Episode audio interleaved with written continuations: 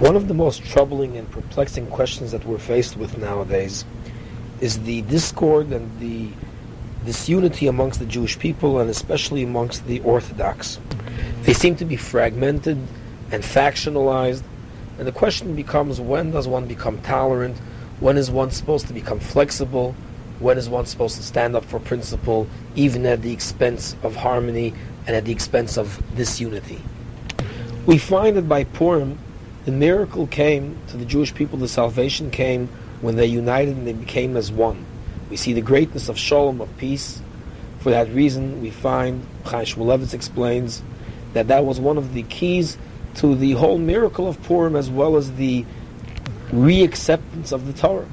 That's why Esther told the Jewish people, Leich kenois es kol ha-Yehudim, gather together the entirety of the Jewish people, all the Jewish people, let them fast, let them unite, let them pray to HaKadosh Baruch Hu for salvation. And that's how the salvation came. For that reason, we have a very unique mitzvah in Purim called Mishloach Monos Ish This, of course, is not merely providing for the needy, giving charity. That's what Matanos Levyoinim is. Mishloach Monos Ish is a unique mitzvah because it means to even give to rich people. It means to, to promote harmony and friendship between man and fellow man. Purim, therefore, represents a form of unity. The miracle came about as a result of the unity, and that is one of the lessons to learn out from Purim. The results of this unity, we know, is sinas chinam, the factionalization, as the Netziv elaborates in many places, and that's what Churban Bai Sheni came about, the sinas chinam. The discord and the bickering and the infighting amongst the Jewish people led to the dissolution of the Jewish state of the of Churban, and led to Churban Bai Sheni. When there is sinas chinam, when there's pirud, when there's separation, there's churban. When there is unity and harmony, when there is chaverus, then there is salvation. The word chaver, a friend, comes from the word chibur, to unite, to connect. Whereas with a little bit of a change, from a chaver you can get a cherev. Cherev, of course, is a sword. From that comes the word churban and chareva, desolation destruction and ruin. From internal strife and bickering, you get civil war, you get churban. When we come to Hanukkah, though, the message becomes a little bit blurred. There's a somewhat of an ambiguity over here. On the one hand, we have the same lesson of unity. The Kriya for Hanukkah is the Chanukas HaMizbeach of the Nisim, which culminates on the eighth day of Hanukkah, where we read Zois Chanukas HaMizbeach, and we read the beginning of Parshas Baaloscha, where Aaron is commanded to light the menorah. Daber al Aaron v'marto love b'haloschos haneros. When you light the neros of the menorah, al mulpnei ha-menorah, yo'iru shivas haneros, all of them should face the central stem. Vayas kein Aaron al mulpnei ha-menorah helo nerosel. Aaron did as he was told. He lit it the way he was commanded. Kashatzivu Hashem.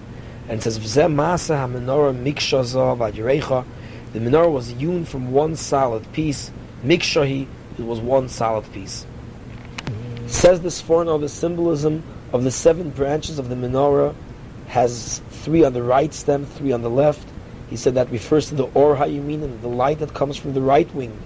The Or HaSmolim, the light that comes from the left wing. If it faces the Kona Emtsoi, the central stem, which is the Ikra menorah, in other words, you need the unity. Shekain Roy, Shekavonos Hamayminim, that those that are the right wingers, which he refers to as ha'oiskim olam, the right wingers are those that study Torah, Torah alone, and Torah only all day, all day long. Hamasmilim, those that he calls the left wingers, those are the ones that are preoccupied with business endeavors and other worldly matters. Ha'oisrim they're supposed to help those that are on the right. The left wingers are supposed to help the right wingers. And he brings down the Gemara and Chul and Tzadik Beis Amin Aleph that says.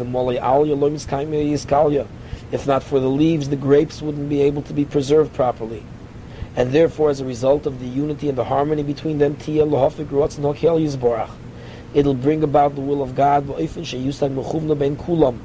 as a result of the unity, the togetherness of all of them, that's how God's will will finally come to pass.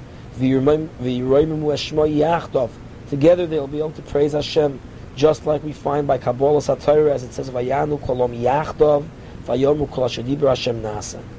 Kloimar, bei kulonu nashlim kavanasa, Only united together can we fulfill all of the will of HaKadosh Baruch Hu. It's impossible for one Yid, for one individual to fulfill all 613 mitzvahs. Some are for Kohanim, some for Levim, some for Yisraelim, some for male, some for female. It's impossible to do all of them.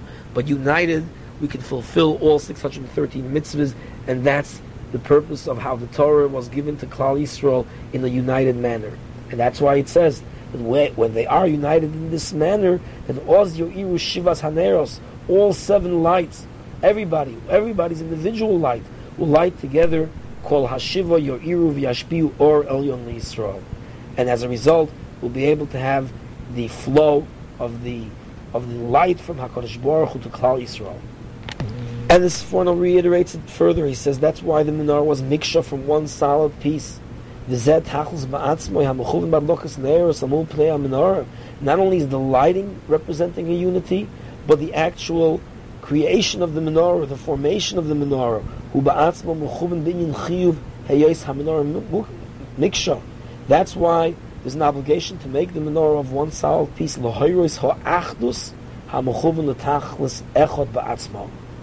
order to show the unity and the oneness, the achdus, for the one purpose, which is the purpose of the menorah. So on the one hand, the menorah represents a unity of the Jewish people, similar to what we said about Purim. And therefore, Hanukkah requires a kind of unity, a unified front amongst all the Jewish people. On the other hand, we find that Hanukkah was, in a sense, a form of a civil war. The main war of Hanukkah, the Zaydim, Biad Oske does not refer to Goyim. The Zaydim refers to the Misyavnim. It refers to those wicked, with wicked intentions, which the Chashmonoim had to fight against.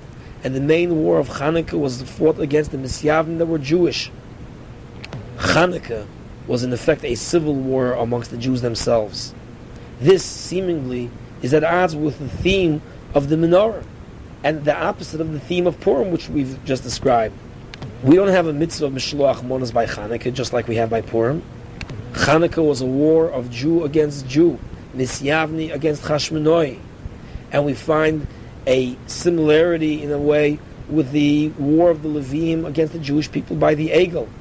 That HaKadosh Baruch Hu sent Moshe down and he told him that Klal Yisrael has sinned. And when Moshe beheld the Egel, he lets out a proclamation, Mi Lashem Elai, and here we find Vayei Osvoilov called Bnei Levi. All of the Shevet Levi comes to him, and with their zealous zealotry, their kina, they did a makas cherev against their brethren, against their fellow Jews. And that's why we find that in Parshas Osabracha, Moshe Rabbeinu praises them by saying, Es echov lo hikir. They didn't recognize their brothers. Kishamur Musechho Briscoyin Saru, because they kept the covenant of HaKadosh Baruch Hu even against their brothers. And therefore Moshe Rabbeinu tells them in Parshas Kisisa, Simu ishcharbo al Each man should gird himself with his weapons of war, v'hirgu ish es ochiv, ish es reyehu, v'ish es kroivai. Kill your brother, kill your friend, kill your relative. We find similarly that Pinchas was also zealous on behalf of HaKadosh Baruch Hu, likewise a Kohen, and he killed Zimri. And this was the source and the root of the kin of the Chashmonoim, that they began the revolution, the revolt, by killing a fellow Jew. So, in a sense, Hanukkah represents kanois. It represents a form of civil war, of this of war between Jew against his fellow Jew, not peace, not achdus, but a willingness to stand up for principle at the cost of harmony and peace, intolerance rather than tolerance, and therefore Hanukkah seems to represent kanois and intolerance. That's the opposite of Purim the opposite of what we said from the menorah. And there isn't a mitzvah of gift giving by Hanukkah. Although there's a popular custom nowadays, which we've taken from the Goyim, of giving gifts by Hanukkah, but Mishloach Monos Ishla was a mitzvah by Purim. It's not a mitzvah by Hanukkah. There is no mitzvah to give gifts by Hanukkah.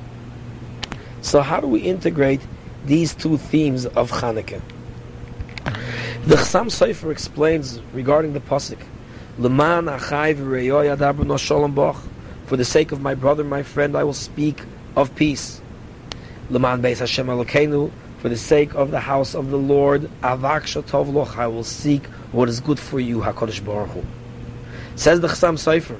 When we're speaking of interpersonal relationships, bein odom lechavero, when we're speaking of human matters and endeavors and manners and all kinds of things between man and fellow man, then a person has to be flexible, a person has to be civil, you have to be tolerant, you have to be forgiving and foregoing, willing to compromise. Because then we say, Godol Hashem, great is peace. Therefore, when it comes to matters between man and his fellow man, we utilize shalom as the key. But when we're speaking of spiritual matters, when we're speaking about Laman Beis Hashem Elokeinu, about the house of God, then the theme is no longer compromise. The theme is no longer pursuing peace, to be forgiving and foregoing and flexible. Rather, at this point, the main key is avak tovloch. I seek what is good for Hashem. And one can add to this as well that when we say avak tovloch, that we seek what is good for Hashem, we're also seeking what is good for our fellow man. But we're looking for what's good for him rather than what's for peace and harmony and serenity between us. And sometimes people don't even necessarily know what's good for them. Just like we find the same theme by the creation of the wife or man, where it says Azer Kenegdo, that Chazal tell us sometimes you have to be an Azer, you have to help, and sometimes it has to be Kenegdo, it has to be opposite him, it has to be in a confrontational manner because the theme here is not shalom. Shalom is not the main goal. The main goal is tov. And when we're dealing with tov, sometimes you go about by helping, by complementing and supplementing, and sometimes you have to go with confrontation. And sometimes you have to break apart rather than build together. And sometimes you have to be intolerant rather than tolerant, inflexible rather than flexible.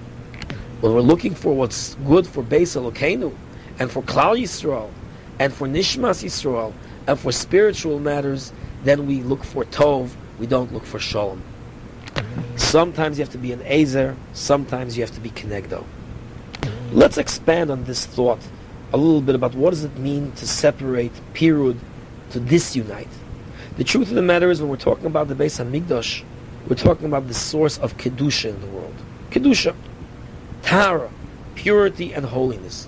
What is Kedusha Tara? What is holiness and purity? We know that uh, Hashem tells us Kedoshim Tiyu. The word Kedusha represents Prushim, precious, Havdalah. When we make Kiddush, or when we make Havdalah, we're in effect making boundaries and separations. We're making divisions. In a sense, one could say that Kedusha means divisiveness. Divisiveness is what Kedusha, in a sense, represents. You're making a division, a separation between the holy and the profane. That's what Tara is purity. Purity means separation from the polluted, from the contaminated, from Tumah. The Beis Hamikdash was the Mukor HaKedusha, was the source of Kedusha. That's Leman Beis Hashem Elokeinu. Kedusha is precious. Kedusha is Havdalah. Kedusha is separation. The miracle of Hanukkah emanated from a flask of oil, and that flask of oil was sealed with the seal of the Kohen Gadol, who represented the greatest degree of separation Kodesh Kadoshim. Vayavdil Hashem Aaron Kodesh Kadoshim says the pasuk in Divrei Yomim.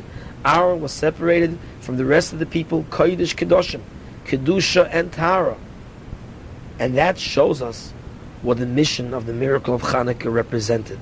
The miracle of Hanukkah represented the the supremacy of Leman Beis Hashem Elokeinu, which was Kedusha. Leman Beis Hashem Elokeinu was polluted. Hakadosh Baruch Hu's house, the Beis Hamikdash, was desecrated. We say in the in Yevonim Nigbetzu Alai, we say Ufortzu Chaymus Migdolai. They breached the walls, Vitimu Kol Hashmanim, and they contaminated all of the oil. Came the Kohane Hashem, the Chashmanoim, Vitiyaru Oisa, and they purified it, and they tried to cleanse it. And the way they cleansed it was by discarding the tumah, discarding the contaminated oil and after they fought a war in order to purify the inroads and the breaches in Tairas Yisrael, and after they had to fight against the Nisyavnim and against the Greek culture and Hellenistic culture that attempted to pierce and breach the wall of sanctity around the Holy Torah, and they finally were able to repair those breaches and repair the walls. they entered into the sanctuary and they had to physically repair the walls of the sanctuary and physically repair the breaches, as well as symbolically erect the walls and throw out the contaminated oils, and to redo these walls of separation and sanctity that surround the, the Beis Hamikdash, the Kodesh, as well as the Kodesh Kedoshim, from this integration of the Greeks. The Greeks wanted to integrate their culture with Jewish culture. Came the Chashmonaim, and they repaired that breach, and they redid the separation again. And therefore, the message of Hanukkah, the theme of Hanukkah, is one of Kedusha. Kedusha means Kedoshim Tiyu, precious, Prushim Tiyu, erect Gedorim, erect fences. Kedusha and Tara are the opposite of the Tumah and of the Pirtzes which the Yevonim did. This was a battle against the Tumah, this was a battle, battle against the Pirtzes of where Portzu, Chaimus Migdolai, Vitimu Kol. The war of the Chashmonaim was mainly about the sanctity and the purity of Jewish religion and Kedushas Yisrael. And the miracle of the Pach Hashemen came to symbolize that. We know how the Greeks even attempted to pierce the Kedusha of Kedusha Yisrael, of the holy matrimony of the Jewish people.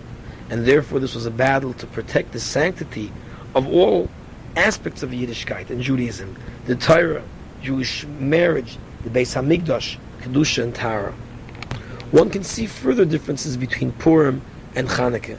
Purim occurred in Golos. Purim occurred when the Jews were in the Persian Empire. They were part of Golos. There was no Beis Hamikdash. Purim represented an external threat.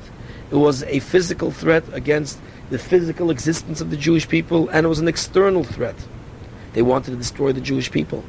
It was an external enemy. It was a physical threat. When we're dealing with a physical external threat against the Jewish people, then it's l'ma'an achai v'reyoy. Then it's for the sake of my brothers and the sake of my friends, we have to unite. Then we have to unite and come together uh, to face this enemy, to stave off this external enemy, this Achashverosh, this Haman, this Esav, this Amalek. For that, we need achdus, we need unity. We have to unite against them in order to vanquish them. But Hanukkah, occurred in Eretz Yisrael. It occurred at a time when the Beis Hamikdash was in existence, was built. The Beis Hamikdash wasn't destroyed; it was merely breached and contaminated. It wasn't a physical threat; it was the threat to our soul. The enemy wasn't merely an external enemy; the enemy was an internal one as well, which sought to cut off Torah Yisrael. It sought to contaminate our religion, to pollute the Beis Hashem. Here, where the enemy is coming to stand up against Hakadosh Baruch Hu, here where the enemy rears his head against Beis Hashem Elokeinu, when it's Leman Beis Hashem Elokeinu, then we have to do battle. Then it's a Vaksha Tovloch, and that becomes the banner. The Jewish people have to have two banners, two flags, if you will, and each flag has to be used in its right time. There's the flag of peace, the banner of Shalom, if you will, and there's the banner and the flag of Tov. Sometimes we have to use the banner and flag of Shalom, just like by Purim. Sometimes we have to use the banner and the flag of Tov, just as we find by Hanukkah. This is the dual message of Hanukkah and Purim.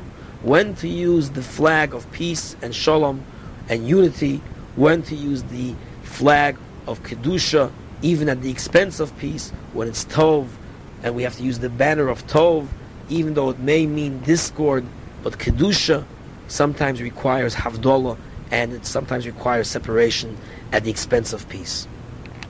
Therefore, Purim, which represented the threat of Laman Achai V'Reyoy, the threat against the Jewish people, then the mitzvah was Leich Kenoises Kol Yehudim. Let's unite. But Chanukah represented a threat to Laman Beis Hashem Elokeinu. Then it's Avak Shatovloch, the mitzvah then is tiaru es mikdoshecha, to purify the kedusha. That sometimes requires discord, and it sometimes requires war against the internal enemy as well, who has come to pollute the kedusha and sanctity and the tower of the Jewish people. It's a different approach that we use to physical genocide from the approach that we use to a spiritual genocide. And upon further examination, we could relate this back to the menorah, and we can see that It's consistent with what the Seforno says. It's consistent with the theme of the menorah, and it's not in contradiction. Because when one examines the mitzvah of lighting the menorah, one sees there's a dual theme over there. Yes, there's a theme of miksha, of unity, but the mitzvah is only when it's el mul pnei ha-menorah yo'iru shivas haneros. Hashem says to Aaron, light all seven. But all seven doesn't mean that we accept all seven in any direction which they want to go. They have to face the middle. Only if it's mul pnei menorah. Make sure that you light all seven facing the central stem. Then yo'iru shivas haneros. Then all seven individual lamps will shine brightly and individually. But if not, then it won't occur. That's what the Sforno says. That if you do it, kishatifna shal heves kol echod el hakona emtzoi, when you face them all to the middle, oz yo'iru shivas haneros. Only then will all seven shine brightly. Kol hashivo yo'iru v'yashpia or el Yisrael. Then all seven will shine and bestow light upon the Jewish people. The light of the individual of the, each individual faction is only acceptable and tolerated if it's if it's al mul pnei hamenorah. It can't go in any direction at once. We don't allow um, each one to go off in his own direction. Yes, there's individuality. There's individualism in Yiddishkeit, and there can be seven different approaches. And seven, of course, is just a representative number. There can be any number of different approaches, as long as it's al mul pnei hamenorah, as long as it all faces the central stem. Then it's yo'iru shivas haneros. Then we tolerate it all. Then we accept all segments, and then each one will shine brightly in his own individual way. Then individualism is a wonderful thing, and then there's shalom, peace, and harmony, but only when they're facing the central stem.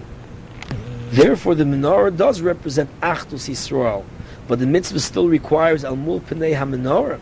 It still requires that although there's Achdus, but not all forms of, of differences are tolerated, as long as they're all Mul Pnei HaMenorah. When the or of the Yeminim, the or of the right wing, the or of the left wing, faces the central stem, then it's your Shivas Hameneros. And this does not occur by itself. This requires effort. Once the right and the left face the central stem, then you have true light. That's the light that the Torah desires, the light of truth. Therefore, the shalom that the menorah represents is a shalom of unity of purpose as well. Without that, there is no shalom. So, therefore, this issue of when to separate, of when there's pirud and when there's shalom, when there's achdus, can already be seen in the menorah itself, and that's what Chanukah is all about.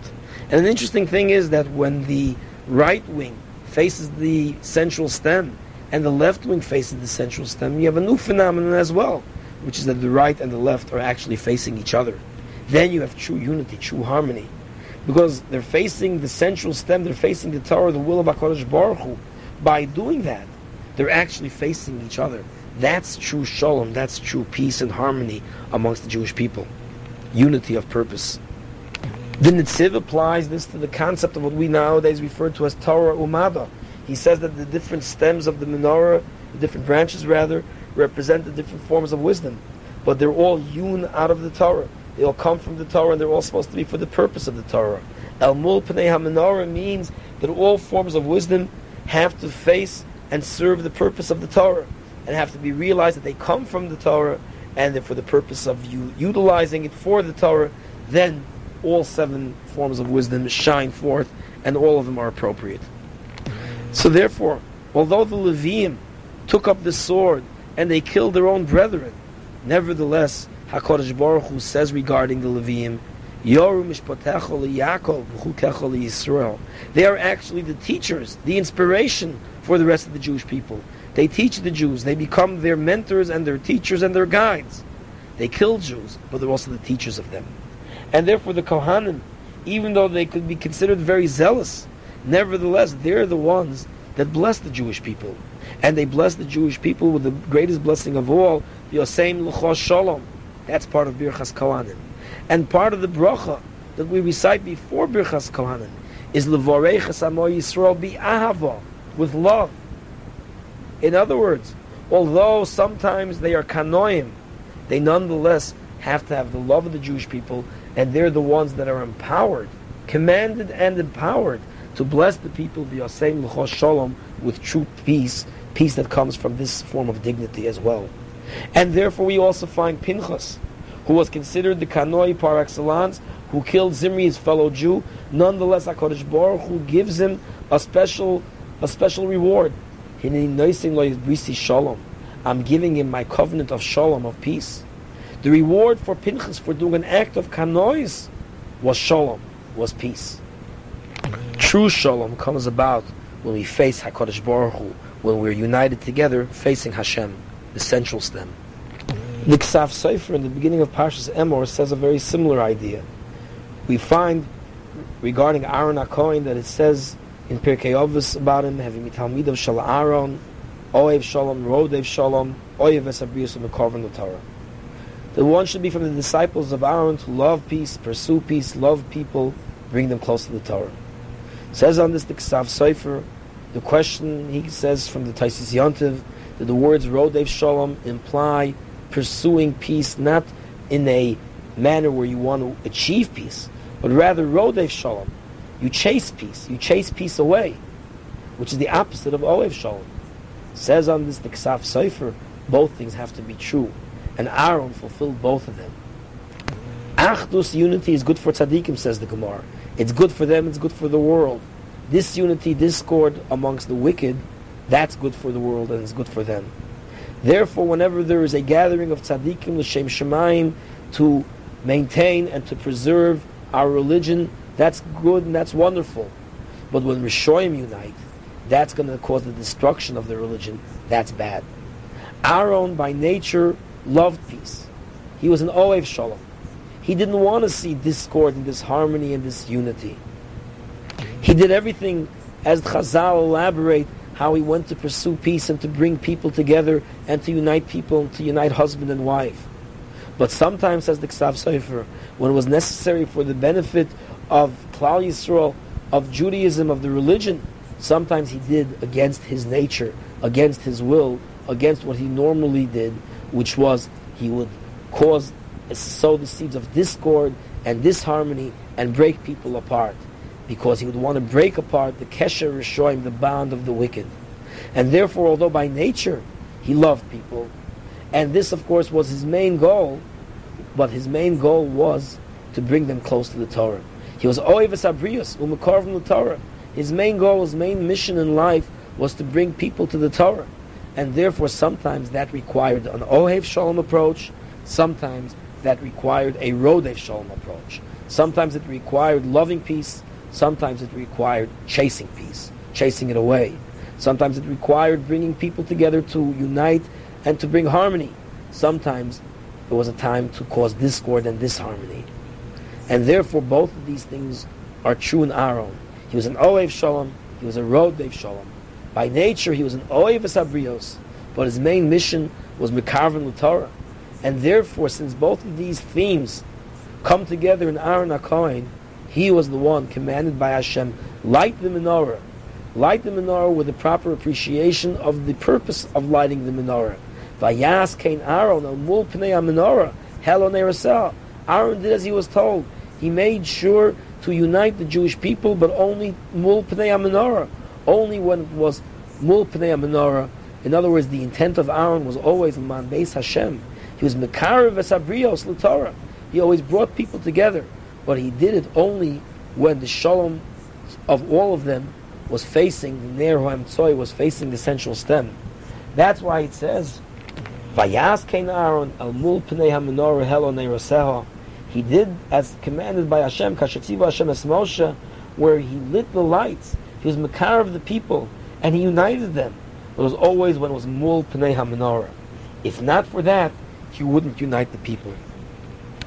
But here we come to a very, very difficult area. And this is something which a person has to be extremely careful with. And the Ksav Sefer somewhat hints at it as well, where he says that Aaron had to by nature be an Oev Sabrios. Sometimes he did an Oev Shalom approach, sometimes he did a Rodev Shalom.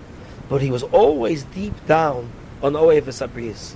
In other words, his natural inclination, his nature, by nature, he always wanted peace and harmony. He didn't like to fight.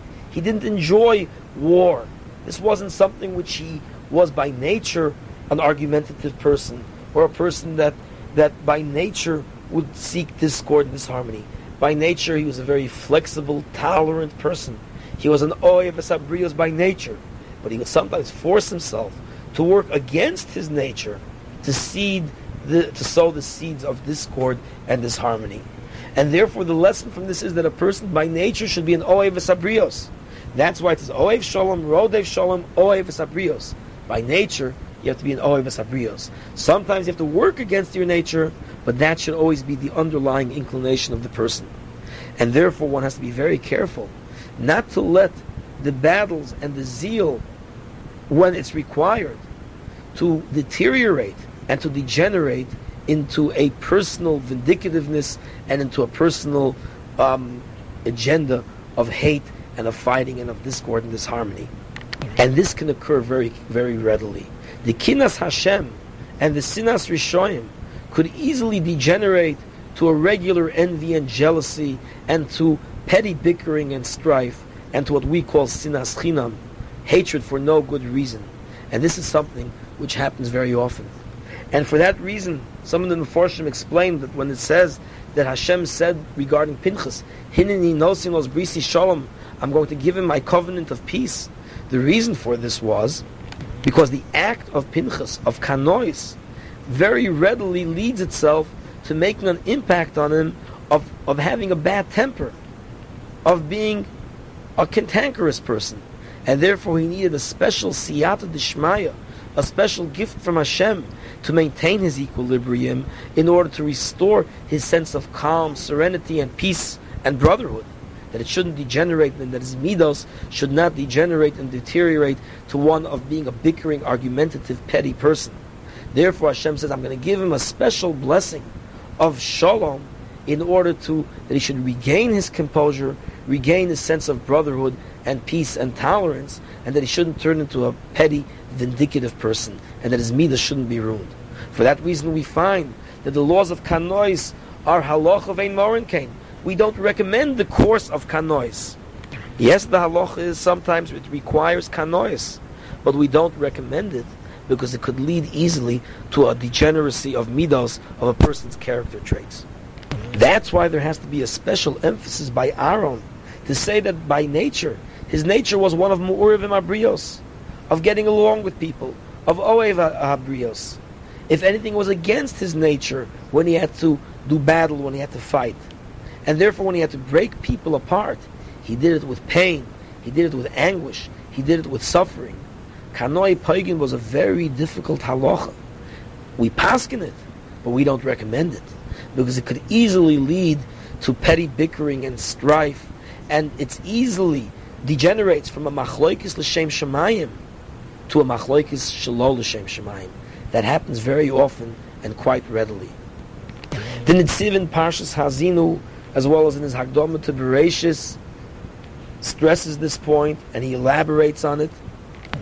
And he explains that the Churban Sheni, which we say came about from Sinas Chinam, was a degenerative process. It wasn't merely that people just hated each other. It led to bloodshed. There was fighting. There was civil war. There was civil war and there was all kinds of petty bickering. But he said that was a degenerative process. That each one would start referring to his fellow man that he didn't like as a tzeduki, as a kaifer, as a min, as an apikairis.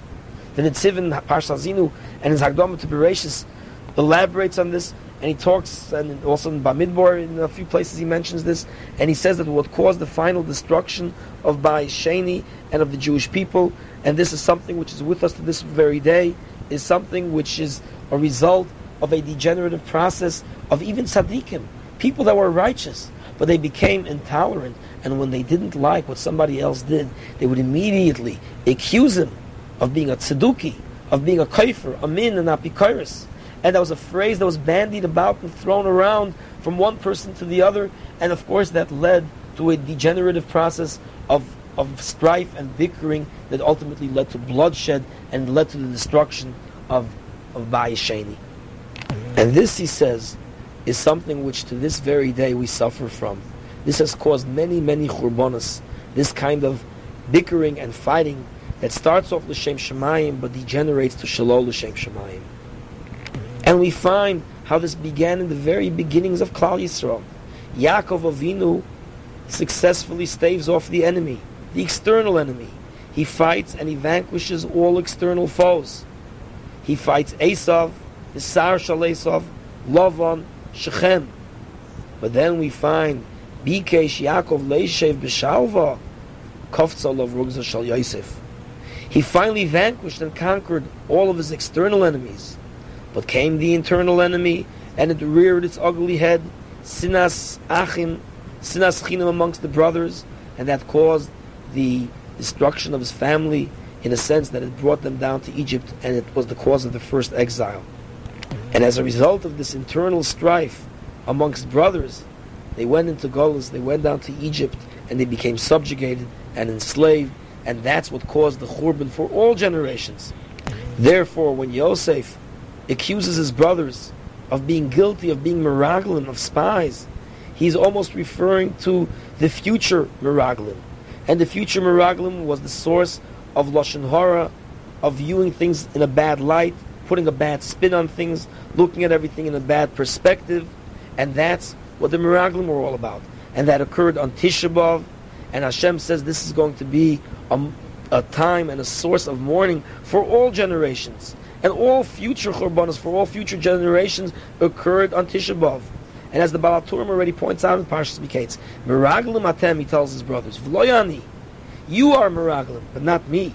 Because Yoshua, who comes from Yosef, was not Ba'atzas Meraglim. He was not part of the council of the Meraglim. But in other words, what we see is that just as the Meraglim, through their Lashon Hara, through their bad spin on things, caused the Churban for all future generations of Bechiyah L'Doros, a mourning and a crying, and a Tisha B'Av, for all generations, for all Churban.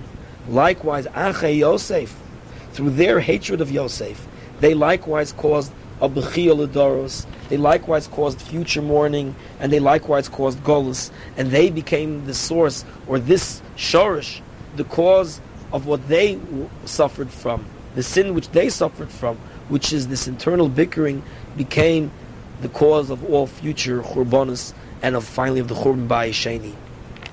The kina, the envy of Ache Yosef and their hatred was the shorish, was the makor, was the root and the cause for all Churbanos, and especially the Churban of Ba'isheni, which came from that same root cause.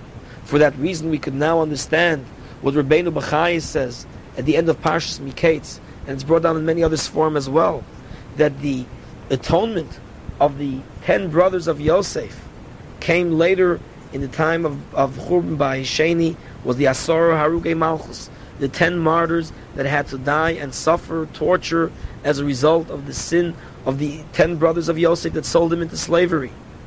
And therefore, the uh, Rabbeinu Bachai says that there's a correspondence between them. The two correspond to each other. There's a correlation between them.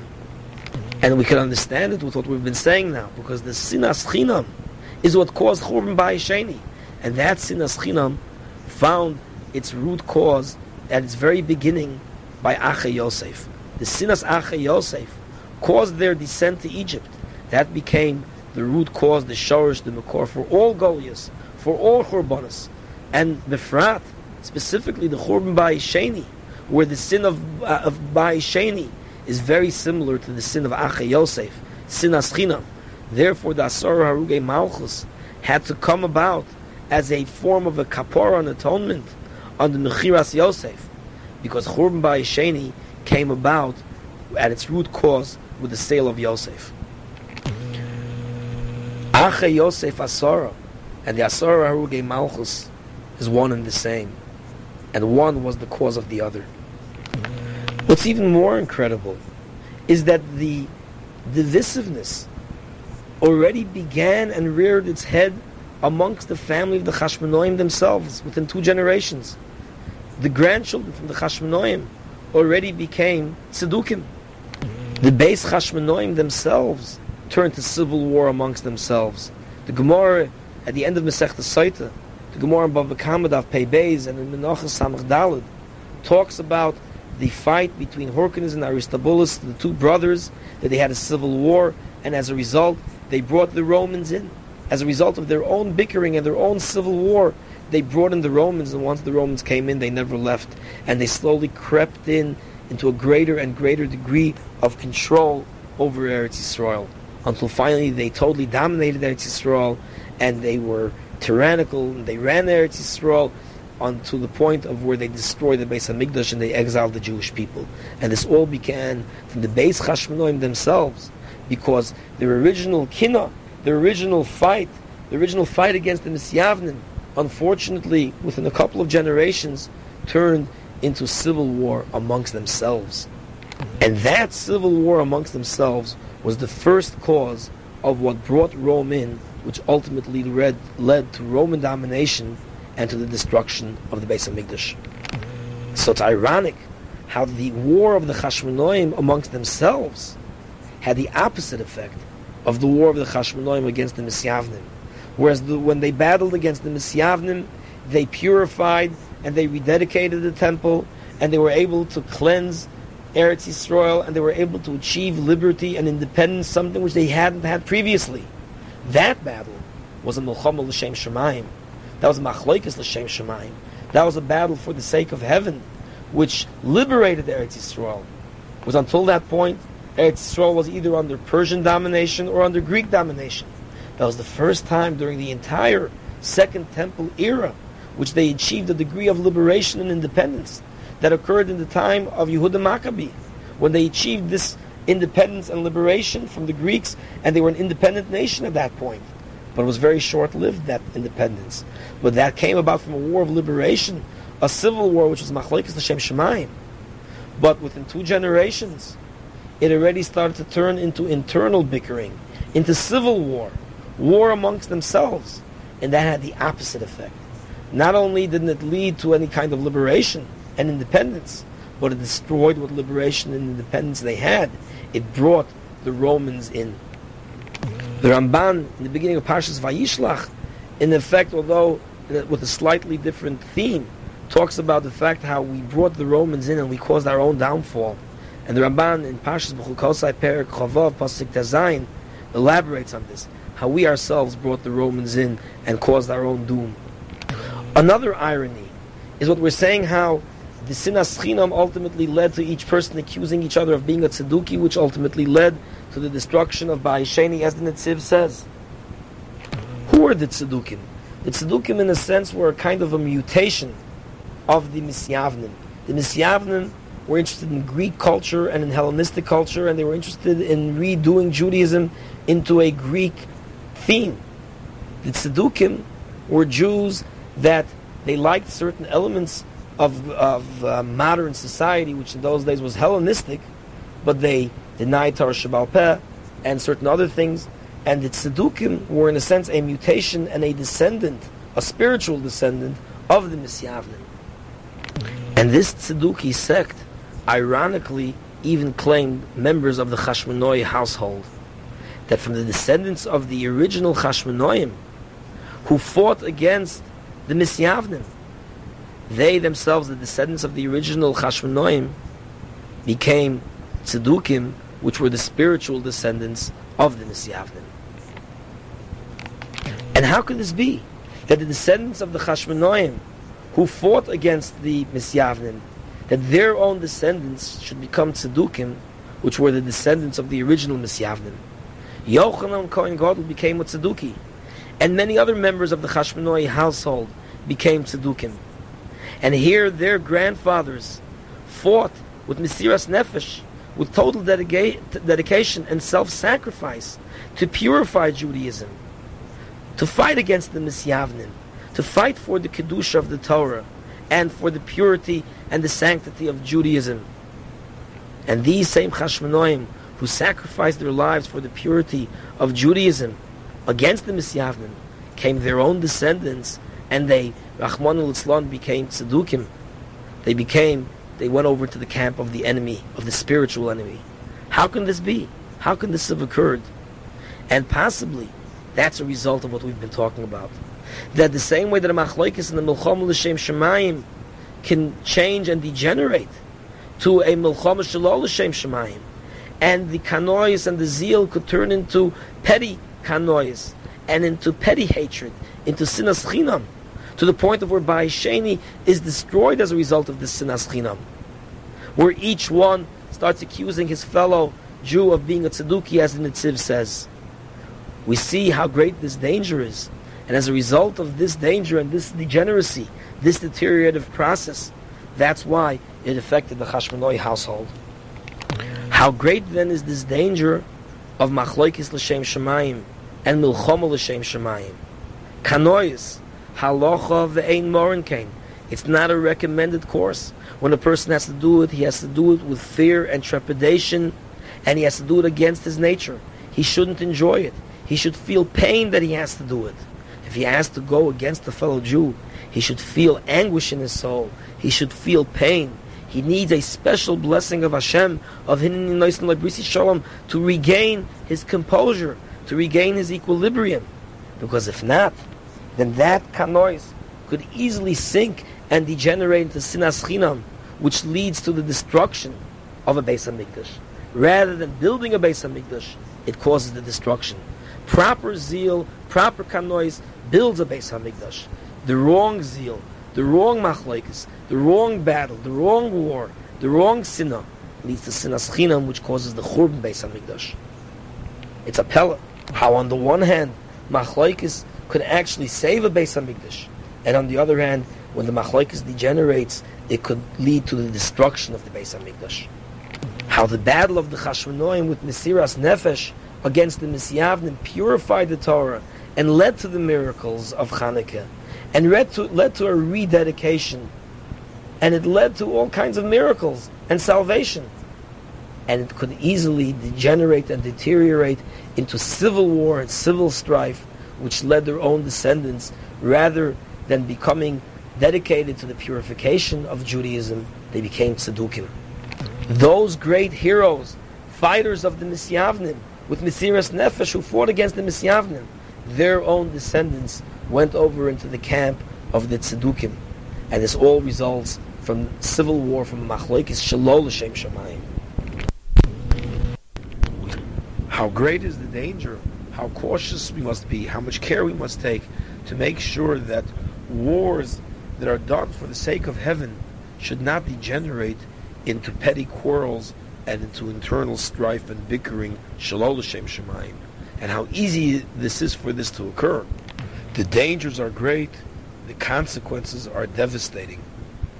This then is the lesson that we must learn and the caution that we must uh, exercise in these two lessons of Hanukkah and in the two lessons of the menorah, how to strike a balance between achdus, between friendship and tolerance and unity, shalom, peace, which is symbolized in the menorah, as well as when we must take up the battle to preserve sanctity. When should a person be tolerant?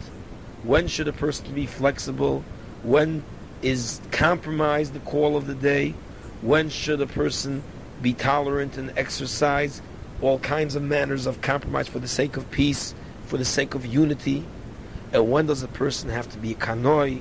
When do you have to become stubborn, strong, forceful, inflexible, firm, to do the battle for heaven and how that should be done. This is the great lesson from the two aspects of Hanukkah, from the two aspects of the menorah, as well as the contrast between Hanukkah and Purim. The general principle is that whenever it's Lemana Chai when we're faced with an external foe, when we're faced with extermination, that's uh, an external foe that's coming to kill us, to liquidate us, then we must unite in battle. But when it comes to Man Beis Hashem Elokeinu, Avak we must make the stand, preserve the sanctity of the Jewish people, but do it judiciously. Hanukkah teaches us the great salvations and the great miracles, as well as the great dangers fraught with war and battle. Purim shows us how unity and the unification of the Jewish people with a sense of purpose can bring about a great salvation. Hanukkah teaches us that sometimes we must take up the battle for the preservation of the sanctity and purity of the Jewish people. But one should never be too complacent. One should never be too comfortable with battle. This should be against our nature. It should be we should be done with the greatest of discomfort, with the greatest of pain. When one must take up the sword, when one must fight, it should be done against our nature, against our wills and desires. It should never be comfortable. It should be done with the greatest of pain. It should be done with the greatest of uh, anguish when this has to be done. Because if that is not the case, it could easily degenerate to all forms of strife and bickering, and that can lead to the greatest destruction of all from which we are suffering to this very day. That's the lesson of Hanukkah. Fight to preserve the sanctity of the Jewish people, but take caution and take great care never to let that deteriorate to, to petty quarrels and bickering and fighting amongst ourselves. Let us now go to another aspect of the lessons of Hanukkah. The Bach in the beginning of Hilchas Chanukah says the following. He discusses the question as to whether it's appropriate to have seudas, the celebrations of feasts and festivities on Chanukah.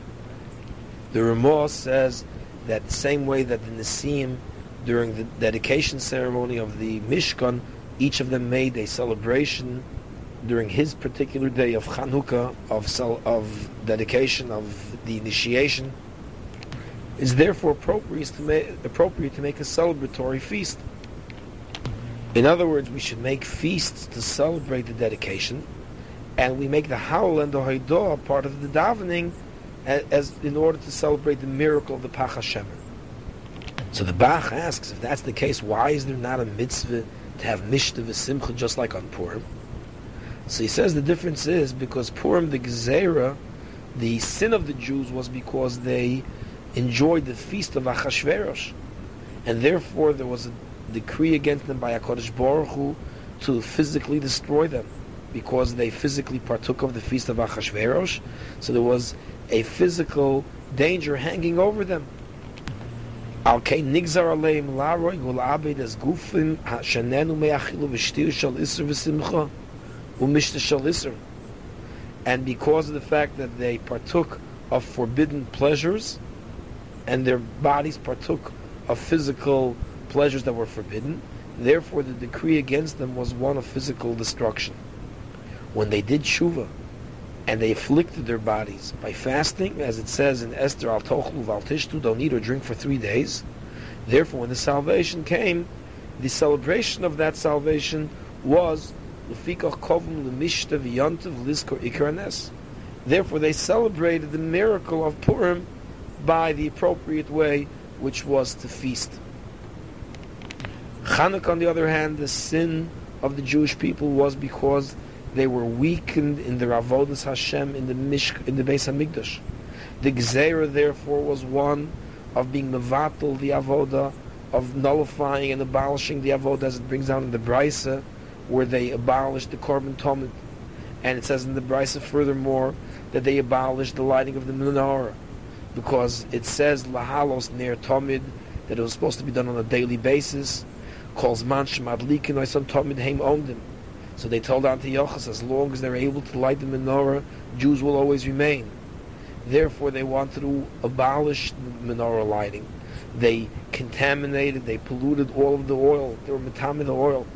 When they did tshuva and they sacrificed their lives for the sake of the avoda, Hashem therefore saved the Jewish people through the agency of the Kohanim of the Avodah, the Veis Hashem, and therefore the miracle was likewise came to them from the Neros in the Beis Hamikdash, in place of the fact, or because of the fact that they were willing to sacrifice their lives and they were willing to die in order to preserve the Avodah.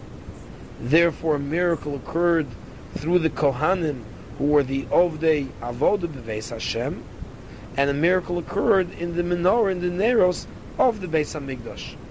Therefore, the celebration likewise is not one of physical feasting, but one of Howel and Haidah, which is the Avodah Shabalev.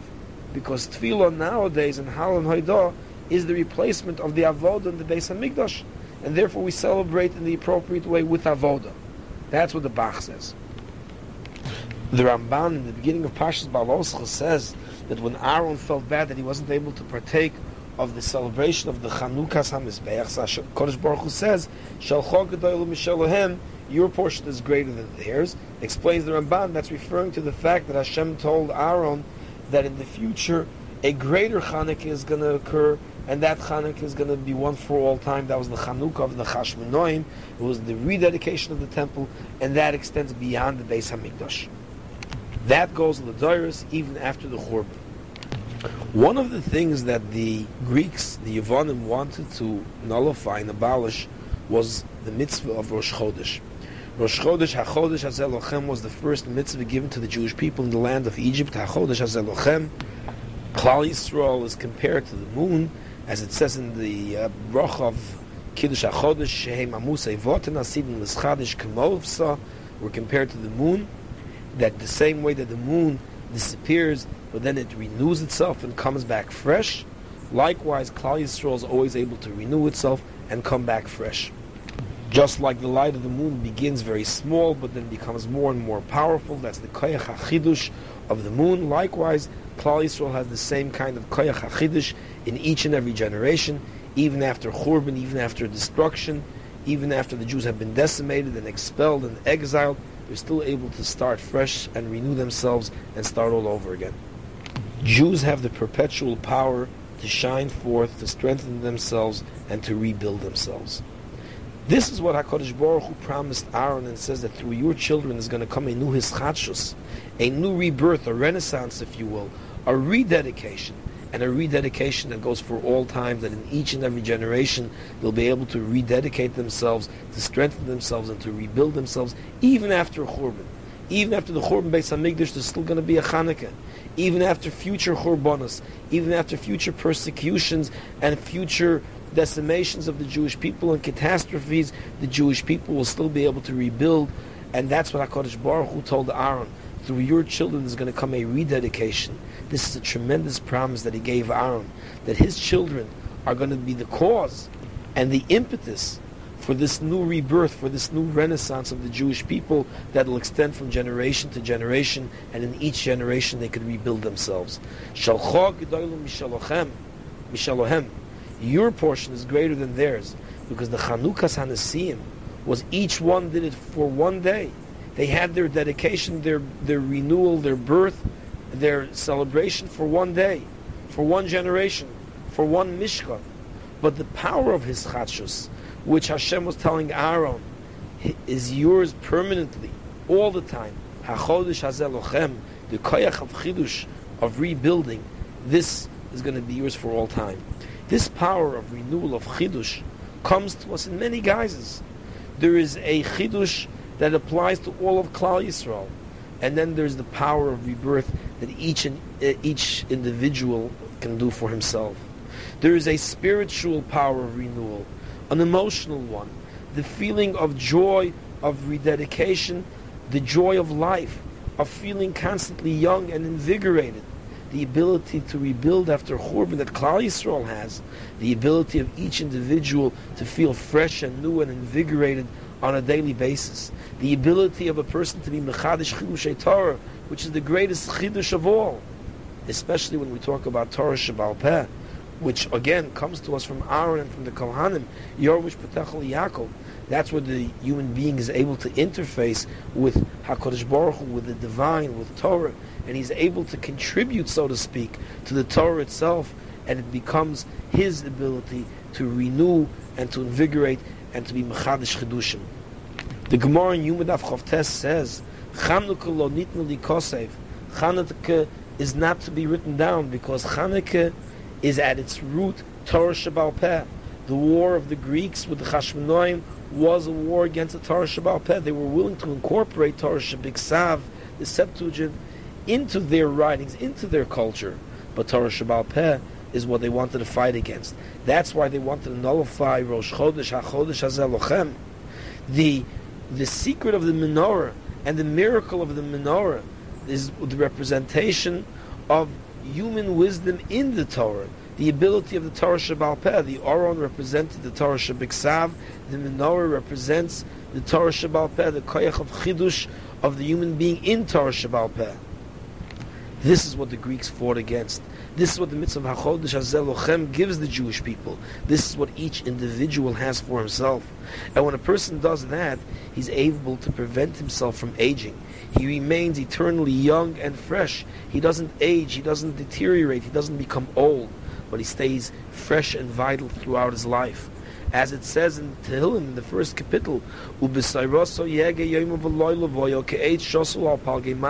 asher piryo yitain v'ito v'olei yibo." He'll be a fresh tree, constantly producing fruit, as it says in capital Tzadik Beis, "Tzadik katomor yifrach ke'eres balvon yizke." A tzaddik will forever sprout like a date palm.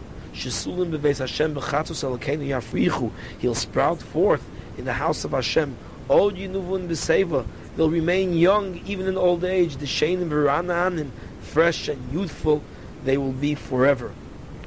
Therefore, we see that the power of Chidush, of this eternal youth, of this power of renaissance and rebuilding, comes to us in many different ways.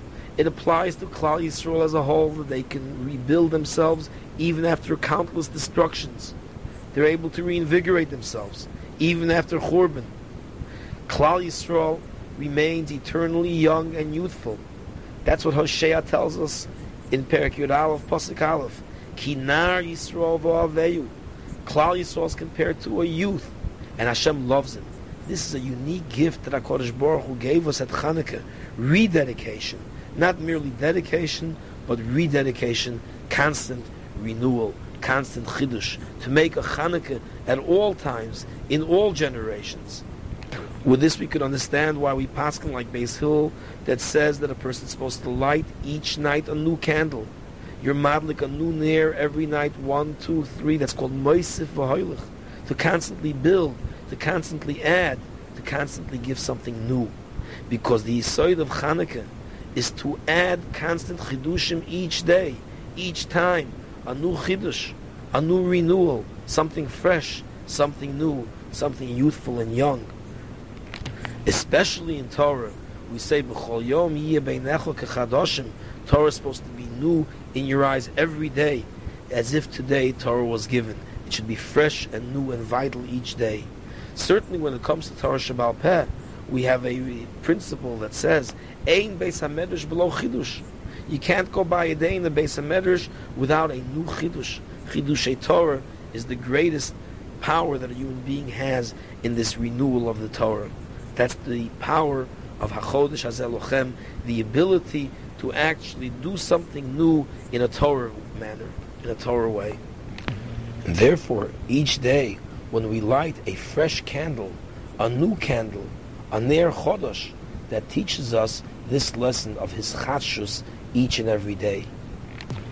That's called Moisif V'Hoilich, renewal on a constant basis. The gift of Hanukkah, therefore, is Kinar Yisrael V'Aveyu. Hashem loves us because of our youthfulness and our vigor. With this, we could now understand what the Bach says. The sin of the Jewish people in the time of Hanukkah, where the decree fell on us, was because of the fact that we started aging and we started doing the mitzvahs in a manner of, of an old person. We were misrashal, he says we became lax and lazy in avodas Hashem. We started doing it like it was something old. We started doing it by rote. We started doing it mitzvahs anoshim. We started doing it with a superficial manner, without the vigor and the freshness and the enthusiasm that avodas Hashem requires. Therefore, the gzeira came upon us to be mevatel the korban tomid, to be mevatel the menorah, because the menorah represents this constant chidush, the ability of constant renewal and chidushei Torah. And that's why the Medrash says, calls man sheim adlikim heim omdim. As long as they're able to light it, they're going to remain. Jewish people are going to remain around if they could light, because kinar Yisrael, because they retain this eternal youth, because the menorah represents this youthful vigor, this kayach hachidush, this youthfulness that the Jewish people have. When you're able to be mavatal that, when you could nullify and abolish the kayach ischatshus, the youthfulness of the Jewish people, then immediately they'll age, they'll start deteriorating, they'll become old and aged, and through that they will die. That's what they told Antiochus. Therefore, they were mevatel, they nullified and abolished the candle, the lighting of the menorah, they were mitame the oil, they contaminated it. And therefore, the Jewish people did tshuva through the Chashmonoim with their zeal and with their vigor and with their willingness to fight in a youthful, vigorous manner, the miracle came to them through the Hadlokas HaMenorah to symbolize this constant cycle of renewal. And therefore, they cleansed the Beis Hamikdash and they rededicated it. They rededicated themselves. They had this ability for constant renewal, for renaissance, for constant rededication. So, with the way we're explaining the Ramban, we could now understand what the Bach says. And that's why the miracle was the miracle of the menorah, and that's why we celebrate it the way we do. This lesson, though, is a lesson for life, for every human being. How a person could retain his youthfulness and his enthusiasm and his vigor. And we see this theme in the Chumash in a number of places. We find how Yosef Hatzadik is called a Ben Zikunim. Targum Onkelos says he's a Bar Hakim. That means he's a Talmud Chacham. That's why Yosef is also called a Nar, just like Hinar Yisrael Va'aveyu. It's basically a compliment. It's a virtue. It's something good to be a Nar, to be youthful and young. And that's why it says that Yosef was a Nar, just like we say Kinar Yisrael Va'aveyu. For that reason, we refer to someone as a Talmud Chacham, not as a Chacham. A Chacham means that you're already set, you've already hardened. A Talmud Chacham means that you're always fresh, you're always in a state of growth, in a state of ascent. You're a Talmud Chacham. You're a student of wisdom. You're always learning. You're growing. You're still in your growing stage. You haven't become set in your ways. And therefore, that represents the person who's in a state of growth and in a state of youthfulness. When a person is a Talmud Chacham, he will always remain young. He'll always be a, he'll always be youthful. He'll always be a nar. For that reason, we find the term nar used in this kind of a context. It says regarding Yehoshua, who was already in his middle ages at the time, Nar lo yomish He was a youth, a lad who never departed from the tent. Which tent? The tent of the Torah from the base of Medrash. That was Yehoshua. He was a Nar because he was a Talmud Chacham. And when a person is a Talmud Chacham, he retains his Nar, he retains his youthfulness. As long as a person is learning, he's constantly growing, he's gaining, he's moving up, and therefore he's always a Talmud, he's always a Nar, he's always youthful, he's always fresh, he's always vigorous. And this is a tremendous virtue for a person, but he's able to retain his youth that way. The Gemara in Shabbos Daf Kufnun Beis Aleph says, Tanya Rabbi Shmuel Rabbi Yossi Omer, Talmidei Chachomim calls man shemaskinin chochma yitroy sefes bohem. That Talmidei Chachomim, the older they get, the more chokhmah becomes added to them. The more they grow in chokhmah, the more it becomes added to them. That means, as we said before, how the light constantly gets greater and greater strength. You add to it. You're growing. And that's true when it's Talmidei Chacham. That's what the Braisa over there says in Shabbos. Tanya Rabbi Shmuel Rabbi Yisrael Talmidei Chachamim. Not just Chachamim, but Talmidei Chachamim. If you're a student of wisdom, then as long as you age, you're not really aging. You're not getting older. You're getting better. And therefore, you retain your youth, you retain your vigor, and you retain your vitality. You can be an old man, and you could still be called a nar, like Yehoshua was a nar lo yomish That is what it means to be a Talmud Chacham. Kinar Yisrael vo'avehu. And we find the expression of nar used by other people that were not young at that point. We find that Yehuda in the beginning of Parshas Vayigash refers to Binyamin constantly as a nar. Many times he refers to him as a nar. At this point in his life, Binyamin was already the father of ten children of his own. And Yehuda is still calling him a nar. Yehuda is not that much older than him. And he's referring him to him as a nar, although he's already a father of ten children. Yitzchak, B'shas Akedas Yitzchak, according to Chazal, was 37 years old, and he's still being called a Nar. In other words, it doesn't mean you have to be very young to be called a Nar. To be called a Nar, in this context at least, is a milo, it's a virtue because it means that you have retained your freshness and vitality. And that's why Klal Yisrael has this unique ability because it retains its freshness and vitality through all the generations. Therefore, Klal Yisrael is called Kinar Yisrael Vo'aveyu. Therefore, likewise, Yosef Atzadik, who was a Bar Hakim, who was a Talmud Chacham, therefore Yosef is called Anar as well, because he was a Talmud Chacham. And therefore later on we find how Yosef is referred to as an Avrech, Av b'chokhmah, Rach b'shonim, young yet very wise in wisdom. And we see that throughout Yosef's life, he has and he retains this ability to constantly start over again, to start over from scratch, to work his way up from the bottom up. This ability of chidush, the ability of renewal, of renaissance, of rebirth, of growing and starting over again and maintaining your cheerfulness is something that Yosef carried with him through life. And time after time again, he'd work his way up from the bottom up. He was in the pit, he was sold as a slave, and he worked his way up through his master's household till he controlled the entire household of the Potiphera. He was then cast in prison, and he worked his way up through the ranks in prison till he was able to be in control of the entire prison system.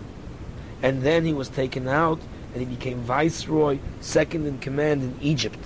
And throughout it all, we see how Yosef maintains his simchas hachaim, how he re- retains his cheerfulness, his good cheer, his grace, and his vigor, and his smile, so to speak, the way he communicated to people, and the way he spoke with everyone. Yosef maintains his cheerful attitude throughout. This comes from the power of being a nar, the power of constant renewal and rebirth, from the power of chidushim, the koyach ha'eschatshus, and that's the power of a Talmud Chacham. V'hoyo ke'esh shosul al palgei mayim v'oleu lo yibol, the shenim v'ra'ananim yiyu. This is one of the lessons of Hanukkah. Now, one should point out at this point that although the being a nar in this context is a virtue, when the Torah refers to Yosef as a nar, vunar, over there Rashi says he does maisenaros, almost as if he's immature. The fact is that a byproduct of being a Talmud Chacham, of being a student of wisdom, is that a person is not set in his ways, and as a result, you could be prone to immaturity at times as a byproduct of this virtue. I heard for that reason once that that's the reason why we find many yeshiva bachrim who, although they are 15, 16, 17, 18, and in the rest of the world at that age, they're already strapping young men who seemingly are mature, yeshiva bachrim tend to be on the immature side. And the reason is that that's a byproduct of this concept of a Talmud Chacham. Since you're a Talmud, you're not set in your ways, you're a Nar, so you're not you're always searching and seeking and growing and gaining. So you're in a growing stage. There's a tendency as a result, as a byproduct of that, although a negative byproduct, but a um, side effect is a certain kind of immaturity, and narus. Be that as it may, it's basically a virtue to have this narus because it serves you well later on in life. You therefore never really age and get old. You retain your youthful vigor throughout life. As we said, Talmidei Chachom calls man shemaskinin chochmani toisefes b'hem. And in another sense, you actually could retain your physical vitality. The the Medrash tells us at the end of Pashas Chayei Sarah how Avram at 140 years old, Vayosef Avram Vayikach Isha, and it says how young and fresh and vigorous Avram Avinu was as a result of keeping the Torah. He was actually able to be physically young and vigorous and vital even at the age of 140. So the fact is that when a person retains this youthfulness, this Talmud Chacham, this freshness, the freshness serves him well, even in a physical way, even in, and certainly in a psychological way. This then is one of the gifts of Chanukah. Chanukah means dedication, renewal, rededication, the ability to be mechadish. Hachodesh hazel lochem. This that the Greeks wanted to take away from us, Rosh Chodesh, which is the ability of rebirth, like the moon, is a gift that HaKadosh Baruch Hu gave us to be Meisiv V'Hoilich, a new light, a new chiddush each day to to light, to kindle a fresh light. Hachodesh hazelochem, to be like the moon, fresh and vigorous and vital, and to start over again and again, and to retain our youth forever. That's the secret of the eternity of the Jewish people. That's one of the gifts of Hanukkah.